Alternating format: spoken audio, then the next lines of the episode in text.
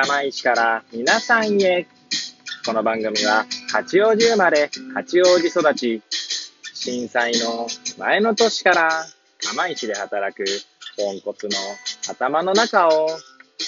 ゆるりと紹介していく、そんな番組です。はい、皆さんいかがお過ごしでしょうか？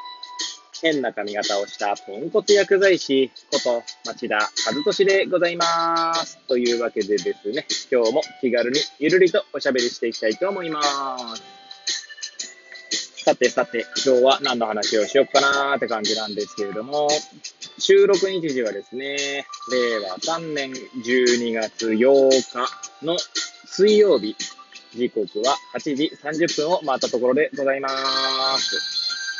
いつものようにですね、この時間帯は出勤中の車の中で AirPods をつけて運転しながらお届けしておりま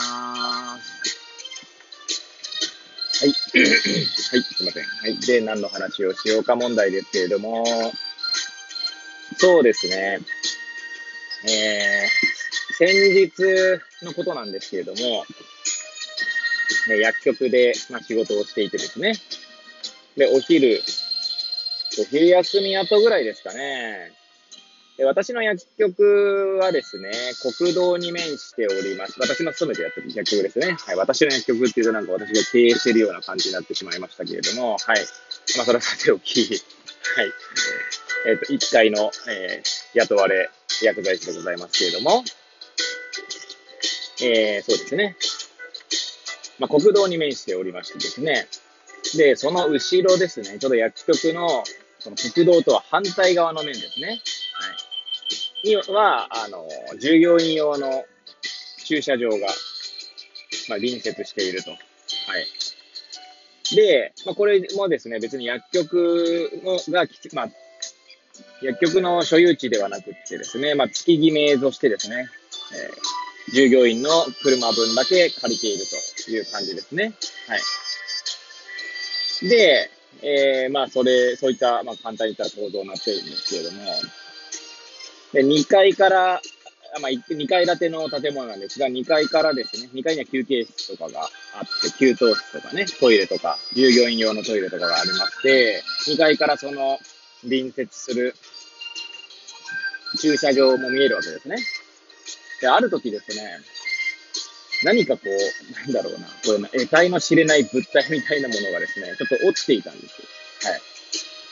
で、まあ、その落ちていたものの正体やらですね、その後どうしたかみたいな話をですね、ちょっと、まあ、お話ししようかな、なんて思います。はい。なんか変な始まりの仕方になってしまいましたけども、まあ、いつもいつもか。はい。ということでですね、まあ、もしよければ最後までお聞きいただければ幸いでございます。まあ、本当私が気づいたのはですね、休憩が終わるぐらいのタイミングですかね。で、歯磨きをしている時にふと気づいたんですね。で、まあ、ちゃんと見ていたわけじゃないですけど、休憩が始まる時ですね。の時には、まあ、なかったと思うんですね。はい。で、まあ、どうやらですね、よくよく、まあ、2階からその見ているので、あんまり詳しいことはわかんないんですけど、まあ、何か、まあ、生き物のような感じなんですよね。でも生き物って言っても、まあ、生き物って動物って言うんですかね。で、よくよく見てみると、まあ、鳥の死骸のような感じだったんですね。はい。ただですね、なんかこう、その私が見ているところから見ると、えー、なんて言うんだろう、首とかそういうものが見えなくって、まあ多分お尻側から見ていたんだと思うんですけれどもね。はい。で、なんか、まあ、内臓らしきものがちょっと飛び散っている感じはあるんですね。はい。で、いや、鳥が、なんか、でも鳥が引かれるって言っても別に国道みたいにですね、道みたいにこう、車通りが激しいわけではないので、駐車場なのでね。はい。なんであんなとこにと思ったわけです。で、ふとこう振り返ってみると、休憩時間中にですね、ドンっていう、こう、ちょっと鈍い音が一回したんですね。まあ、何かそうですね、重い書物とかがこう、一気にボンって倒れるかのような、えー手で抱えるぐらいの、えー段ボール箱ですね。段ボール箱に結構書類がたくさんつま、あの、入っていて、重いものとかあると思うんですけど、それがこう落ちたような音がしたんですね。で、まあ何か誰か落としたのかなぐらいな感じでいたんですけど、あもしかしたらその鳥がぶつかったのかなみたいな感じになったわけですね。で、またその鳥の死骸、鳥らしきものの死骸があるところがですね、まあちょっとこう、従業員の車が、まあもしそのね、あの、退社時間、まあ仕事が終わった時間にですね、なったら、まあ、こう、なかなか出にくい場所にあったので まあどうしようかなと思ってですね、まあひとまずですね、保健所に電話してみたんですね。はい。で、そうしたらですね、まずそのいろいろ、その鳥インフルエンザとかの可能性とかも含めて、まあいろいろお話ししてくれたんですけど、いや鳥インフルエンザとかって テレビのニュースで見たことはあったりとか、あとはですね、鳥インフルエンザだと、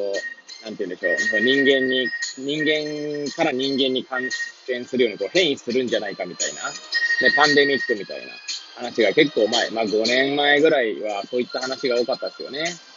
もっとかな、10年前ぐらいかな。はい。それこそ新型コロナウイルスがこんなに猛威を振る前はですね、鳥インフルエンザが、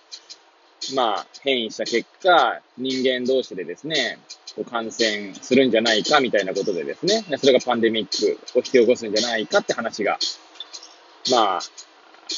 ね、大方の、その、なんだろう、予想みたいな感じでしたよね。で、改めてですね、その、保健所の方から言われたりしたことでですね、鳥インフルエンザをちょっとまあ、ほんの少しですけどね、学ぶきっかけになったっていうところがあって、で、保健所で対応しているようなですね、鳥インフルエンザが疑われる、その、症例というんでしょうか、事例っていうのは、まあ、鳥の種類にもですね、よるっていう話だったんですね。カラスとかはですね、あの、鳥インフルエンザの可能性がないようで、ないようでっていうのはその死骸という意味なんでしょうけどね。はい。で、一応水鳥、えー、まあ、カモとかですかね。あとは、えー、岩手だとたまに、こう、サギとか、なんかつ、鶴ではないんですけど、単調というんでしょうかね。そういった鳥たちも飛んだりとかしてるんですけど、それも水鳥に入るのかなはい。私は、その、そんなに詳しくはないんですけど。あとは猛禽類ですね。はい。えー、岩手はですね、釜石なんかも、まあ普通に飛んでるんですけど、まあトンビですかトンビが飛んでるんですね、そ空をね。はい。で、そういった、まあ、猛禽類って山鳥と言ってましたけど、そういったものもですね、その鳥インフルエンザの、危険性というか可能性があるという話で言われまして、保健所の方からはですね、どうですか？みたいな。水鳥っぽいですか？みたいな。山鳥っぽいですか？みたいな。で、私もですね、その、保健所の方と電話しながらですね、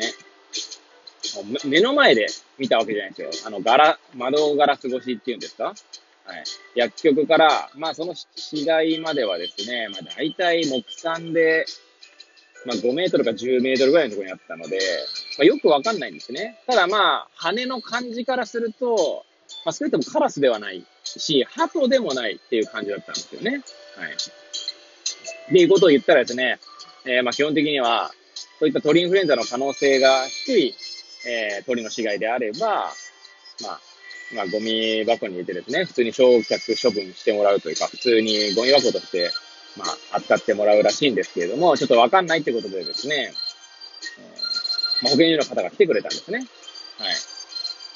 ちなみに鳥インフルエンザの可能性がある